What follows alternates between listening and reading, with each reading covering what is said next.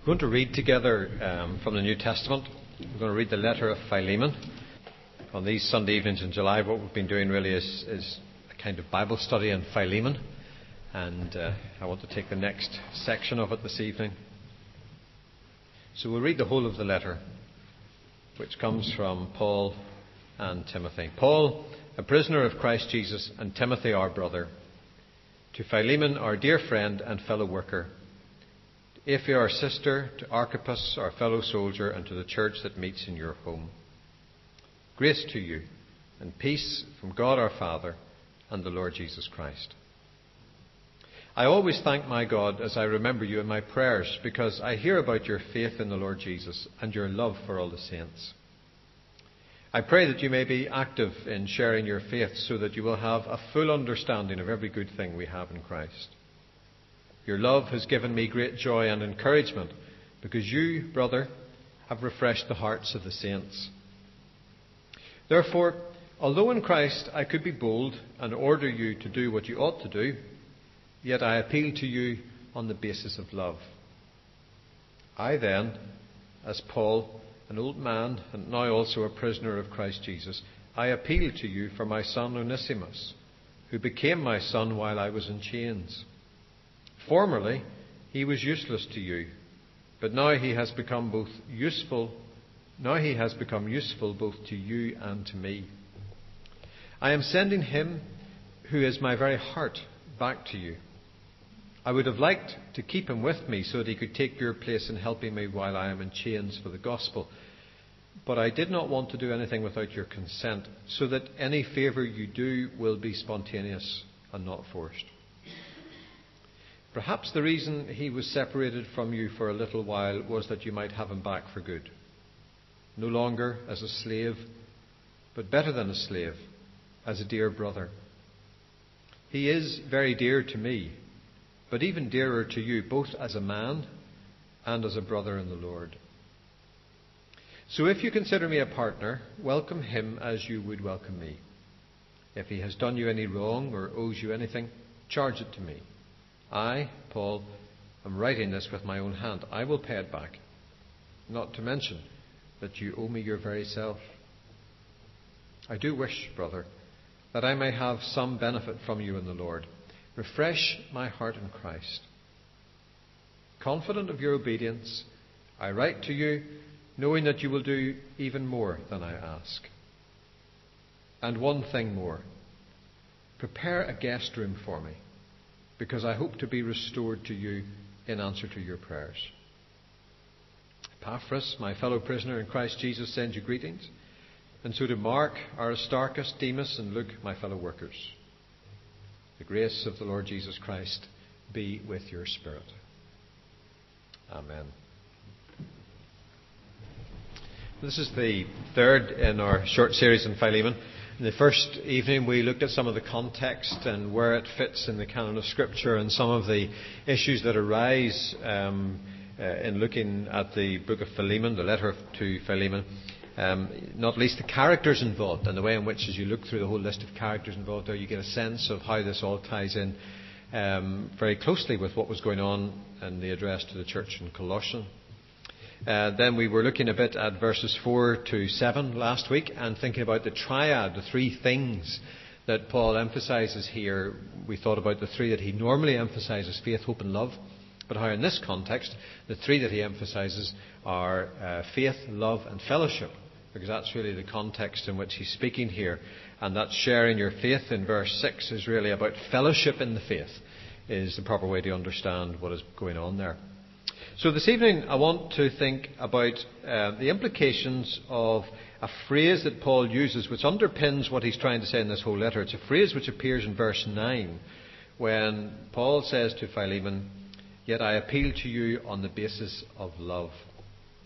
And my title for this evening simply is Doing What Is Right on the Basis of Love. We all have different things that motivate us, different things that drive us from time to time. And that varies according to situations. Uh, what will motivate you to get up tomorrow morning for work? Those of you that go to work, that is. Not that I would know very much about that. Is it money? Is it simply to make money to live? Is it a sense of vocation and anticipation in what you're doing? Is it for the social interaction? It's different things that motivate people on a Monday morning to get out of bed and get to work. What is your motivation for helping people in difficult situations? Is it guilt? Is it a sense that you really have to do this, a sense of obligation? Is it your disposition to be a helper, the kind of person who's willing to get involved there?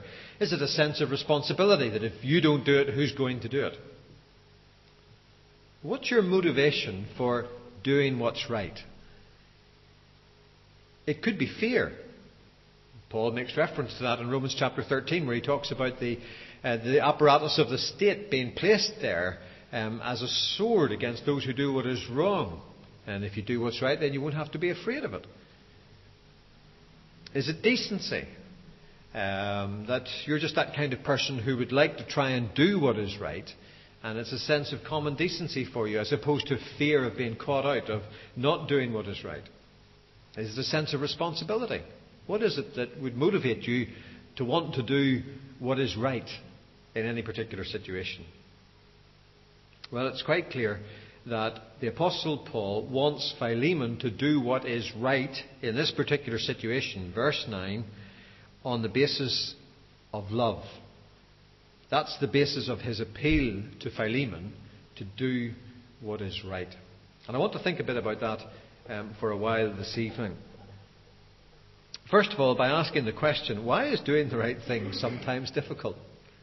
Well, I suppose there's a one word answer to that, and that is that we're sinful human beings and we choose very often to do the wrong thing. The situation we have here is an interesting one.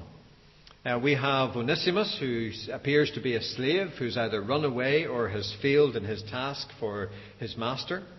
He has either found Paul by seeking him out uh, to act as an intermediary for him, or he's found him because he got himself into trouble and ended up in trouble and bumped into Paul that way. We're not entirely quite sure. But it certainly appears, according to verse 10 of the letter to Philemon, that Onesimus has become converted. That's that, that, idea of becoming a son to Paul. That's the kind of language Paul uses very often to speak about someone who has been converted and joined him in his work. And very clearly, he's dear to Paul. Look at what Paul says in verse 11. He's very useful to me. When he talks about sending him back in verse 12, he says, I'm sending you back my very heart. So Onesimus has now become very close and important to Paul. However, despite how close he is to Paul and how dear he has become to Paul, Paul is going to do the right thing by Philemon. He's going to send him back. And it's clearly the right thing that Onesimus return to Philemon, even though Paul, as he says in verses 13 and 14, would love to keep him and would love to have him stay and help him in his work. It might be a little difficult for Paul to do that, losing someone who's clearly dear to him and useful to him in a situation where he's unsure of his own future and under house arrest. But sending Onesimus back to Philemon isn't going to be particularly costly for Paul, but it is the right thing to do. And he's going to do the right thing. Paul's not going to presume on Philemon's agreement. He doesn't seem to presume on people. I say that as a, a bin robber who confessed to presuming on my neighbour last Sunday morning by nicking his bins and bringing them into church. And those of you who were here would understand the references to that. But in truth, there's nothing more irritating than people presuming for you and presuming that you will want to do the right thing. It can be very irritating. For example, the comment from a brother, I just borrowed your drill. I knew you wouldn't mind. And you're saying, What? my new one, the one I bought to replace the one you wrecked, which I was too decent to point out to you that you wrecked? Or the person who says to you, I invited so and so to the party, I knew you wouldn't mind. What? Them? That person who slags me off and humiliates me at every turn? If you're one of those people who presumes that other people will want to do the right thing as you see it, stop presuming. It could be very painful. But Paul is not presuming on Philemon's cooperation, even though he knows him well and could get away with it. He could write to Philemon and simply tell him what he's doing. But the length to which he's going here is significant. He's not simply sending Philemon down the road, Paul is in Rome, Philemon is in southern Turkey. Somebody has to pay for the trip. It's going to take quite a while, but it's the right thing to do. And Philemon must be given his place, and Paul must not presume to act without Philemon's approval. As I said, it may be a little difficult for Paul losing someone who's clearly dear to him and useful to him, but he's going to do the right thing. But sending Onesimus back isn't hugely costly to him. It is simply the right thing to do. But doing the right thing isn't always easy, because in truth, life is full of complicated and at times unpleasant choices. Doing the right thing could create a deep vulnerability for us, or could put us at a disadvantage to other people. Doing the right thing can even sometimes be confused with doing the right thing. For example, I mean, when is putting up with bad behaviour the right thing in terms of patience, which may be the right thing to do, and when is it the wrong thing because it ignores or denies what is just and right? Parents often struggle with that question, as do others. Knowing the right thing can be difficult for all kinds of reasons. Knowing what is the right thing can be difficult. Sometimes doing the right thing is to say, watch out for those dogs, those men who do evil, those mutilators of the flesh, as Paul says in Galatians 3. Sometimes doing the right thing is to put someone out of fellowship and have nothing to do with them, as he instructs the church in 1 Corinthians 5. Sometimes doing the right thing is forgiving and accepting. And that's the case here for Philemon. For Philemon, there is a sense that doing the right thing in his situation is not necessarily going to be easy. The whole structure of this letter echoes apparently a very well known contemporary approach at the time of Paul, an approach to trying to persuade someone of your argument. And the style of writing apparently indicates that Paul was using very deliberately a persuasive approach with Philemon. And it isn't going to be easy for Philemon. He's got a whole host of issues that he has to address when Onesimus is returned to him by Paul. The issue of forgiveness. Clearly, the implication in what Paul says in verse 17 to 19 is that Onesimus owes something, not least an explanation. There's the issue of authority. If Philemon is the master in this situation, goodness knows how many other servants or slaves he has. And what's the implication to his authority in accepting Onesimus back and forgiving him? There may be issues for the whole community, the community of the church, because many other people may have servants or slaves in the life of the church. It would have been very common in those days. And this may raise profound questions for them as to what kind of person Philemon is. It may raise issues of leadership. There's reason to believe that Philemon was a leader in one of the churches in that region. And he may feel that he's threatened or undermined in some way by having to take this particular course of action and having to embrace someone that naturally and normally he would be disciplining. Sometimes doing the right thing isn't easy. And it wasn't going to be easy for Philemon, I suspect. And it isn't always easy for us. And truthfully, knowing what the right thing is isn't always easy either. But one of the things that's clear out of this passage is that it is right to do the right thing on the basis of love. Paul is up front. He says to Philemon, I could instruct you to do the right thing. I could instruct you to have Onesimus back and greet him as a brother. And how many of us have ended up doing the right thing through gritted teeth? At school, involved in a playground fight, if you were that kind of person, and the teacher breaks it up and says, Right now, shake hands and you shake hands through gritted teeth. Or worse, at home, when mother or father says, kiss and make up, and you kiss through gritted teeth. Paul could instruct Philemon to do the right thing. He could write an open letter to the church, which would be read out in church and bring Philemon to the front and bring Onesimus to the front. And Philemon, through gritted teeth, might just have to embrace Onesimus whether he likes it or not because he would be caught in the situation. But if Paul was that kind of manipulator, it really wouldn't matter whether Philemon did it through gritted teeth or not, because ultimately Paul would get Onesimus back pretty quickly, I would have thought. But Paul makes a lot of Philemon's love We noticed that last week. He makes a lot of Philemon's love for all the saints. He specifically makes reference to that in verse 5. I hear about your faith in the Lord Jesus and your love for all the saints. And he returns to it in verse 7. He says, Your love has given me great joy and encouragement. Philemon is clearly a very reputable man and a model within the life of the church. Now, what Paul does is to challenge Philemon, and I think it is a challenge for him, to take Onesimus back as a brother because it's the right thing to do and to do it on the basis of love, not obligation. Philemon might have decided that the right and correct way to receive Onesimus back was by some measured punishment. After all, if he had other servants, there could be a dangerous precedent set here. Anarchy could set in in the household. Paul would be well aware of the issues, but he's also well aware of the genuineness of Onesimus' conversion and of the absolute necessity of Philemon recognizing him as a brother and forgiving him rather than punishing him in this situation. But Philemon can only do these things meaningfully if he can make the link between his fellow believers, whom he loves deeply, who have never caused him any grief, and his love for a new brother who has been the source of pain. Maybe Paul has been reflecting on the story that Jesus tells of the prodigal son. Maybe Paul's simply applying that well known story that Jesus told and thinking of Philemon finding himself in the situation here of being the older brother, which in a sense he is, the one who has been in Christ longer.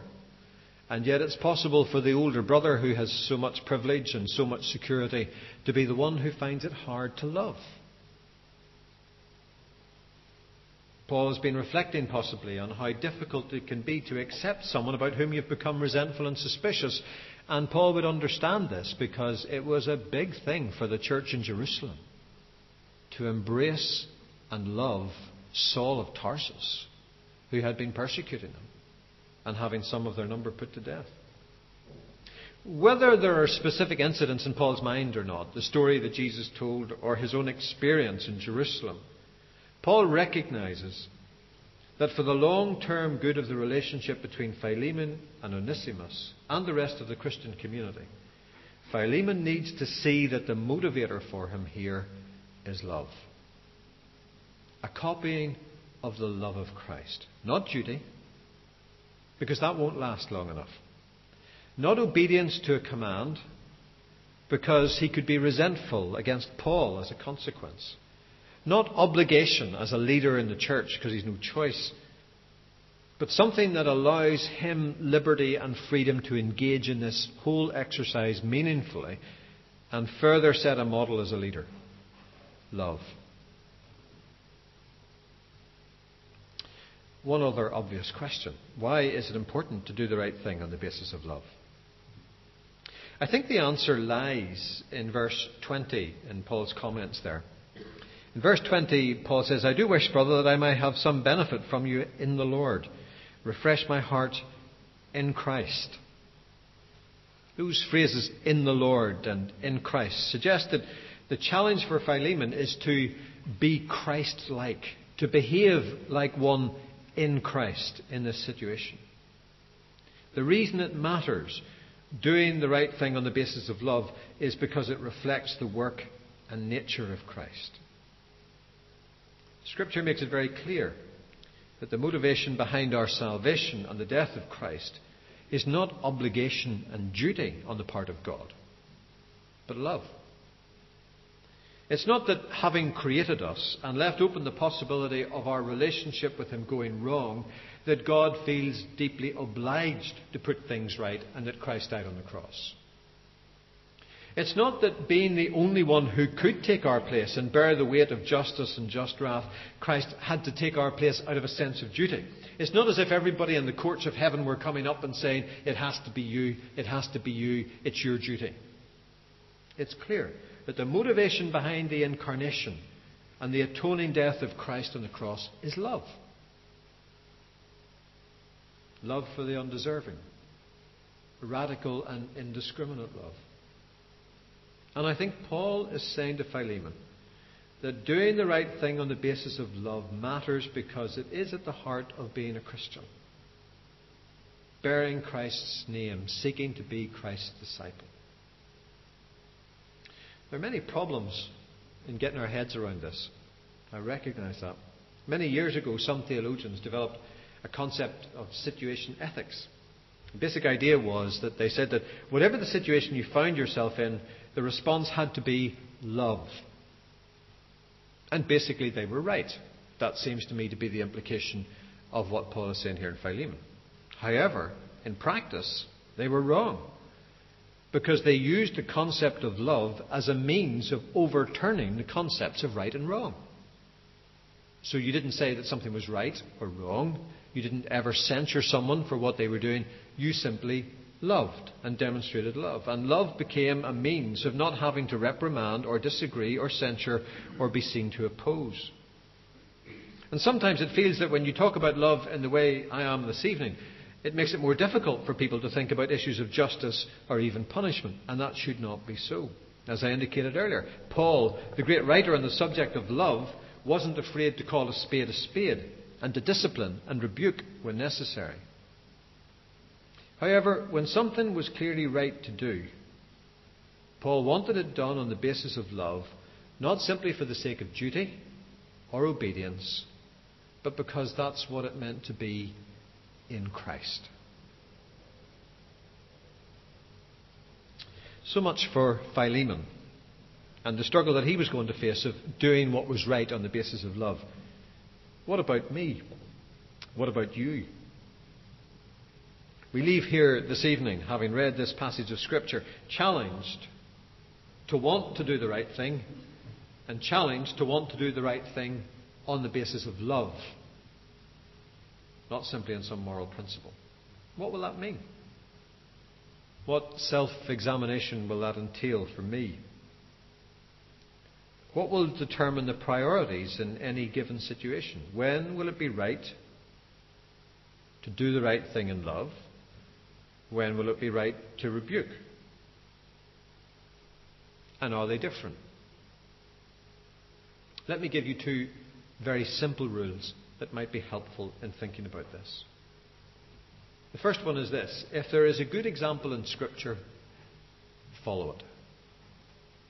And the second one is ask the question is this a Pharisee or a publican situation?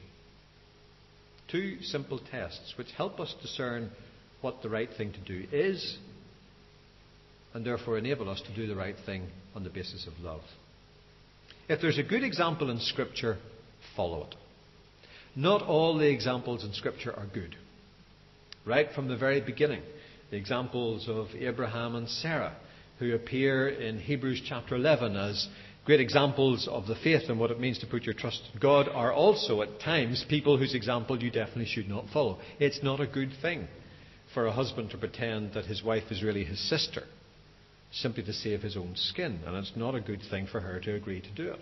Clearly, some of the examples are not great. It's not a great thing to laugh when God makes a promise. But there are many good examples. Not every example we have of Moses is good. It's not a good thing to go killing Egyptians, or anybody else for that matter. But there are many good things that uh, Moses does that we can follow. Same is true of David the whole way through the scripture. There are people who set for us examples of good judgment, of knowing what is right, and seeking to do it, and to do it out of love. Not least from Jesus. So, if there's a good example that approximates to your kind of situation or your challenge, or the challenges that you face in the week that lies ahead, Ask yourself can these examples be applied and then follow them? That's why they're given to us. That's why this is not simply a matter of here are a set of principles, but here is a story, here is a life situation. Two people, one called Philemon, one called Onesimus. Watch that life situation develop. See what you can learn from it. See what examples you can put into practice. And if there's a good example in Scripture, follow it. The second thing is ask the question is this a Pharisee or a publican situation? Jesus made very clear distinctions between how he was going to treat Pharisees and publicans according to their attitude. He made a distinction between those who should know better and those who genuinely struggled to do what was right. One got put in their place, the other got his approval. I think he was right in both situations, but he behaved differently. I think, for example, of the story of the Pharisee and the publican praying in public. You can read it in Luke chapter 18. And Luke tells us that Jesus was taking on those who were confident in their own righteousness. And he tells this story and clearly publicly shames those who observed this practice. Pharisees who stood in the public place and prayed to God and thanked God that they were so good and not like bad sinners like publicans. And Jesus publicly takes them down a peg or two. That was the right thing to do. And Jesus remarks on the publican who stands there in humility and seeks God's mercy and forgiveness. One goes away humbled and the other goes exalted, and Jesus has completely changed what everybody expected to happen. And that was the right thing to do in that situation. I think of the incident at the home of the Pharisee called Simon. You can read about that in Luke chapter 7. The man who invited Jesus for a meal. And at the meal, a woman who had led a sinful life, an immoral woman, comes and anoints Jesus' feet with her tears and with perfume and wipes them with her hair. And Simon the Pharisee is annoyed. He thinks this is indecent, which in the cultural context probably was verging on indecency. But Jesus knows what is the right thing to do here. And he challenges the Pharisee about his lack of love publicly in his own home. And he commends this immoral woman and tells her that her sins are forgiven. There are judgments we have to make, and sometimes when we're trying to work out what is the right thing to do in this situation, is being a Christian, does being a Christian mean that I love in this particular kind of way in this situation? Judgments have to be made. And if there isn't a clear example to follow that you can model your life on or your particular situation on in Scripture, then sometimes we have to make the kind of Pharisee publican judgment. And that's not in contrast to love. It's an expression of it. The wonderful reality is that there will be both Pharisees and publicans in heaven because Jesus died for them all. And even the Pharisees who needed to be rebuked could turn out to be a Nicodemus. And some of the publicans who prayed humbly maybe didn't really mean it but God knows. So let's try and refresh the Lord's heart by doing what is the right thing on the basis of love this week in whatever situation you find yourself. Let's take a moment just to reflect on this passage quietly, and then we're going to sing a hymn together.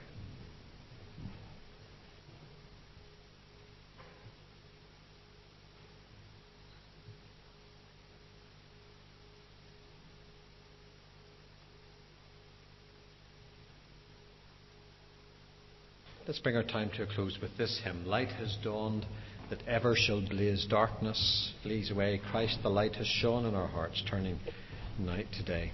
We proclaim him King of Kings.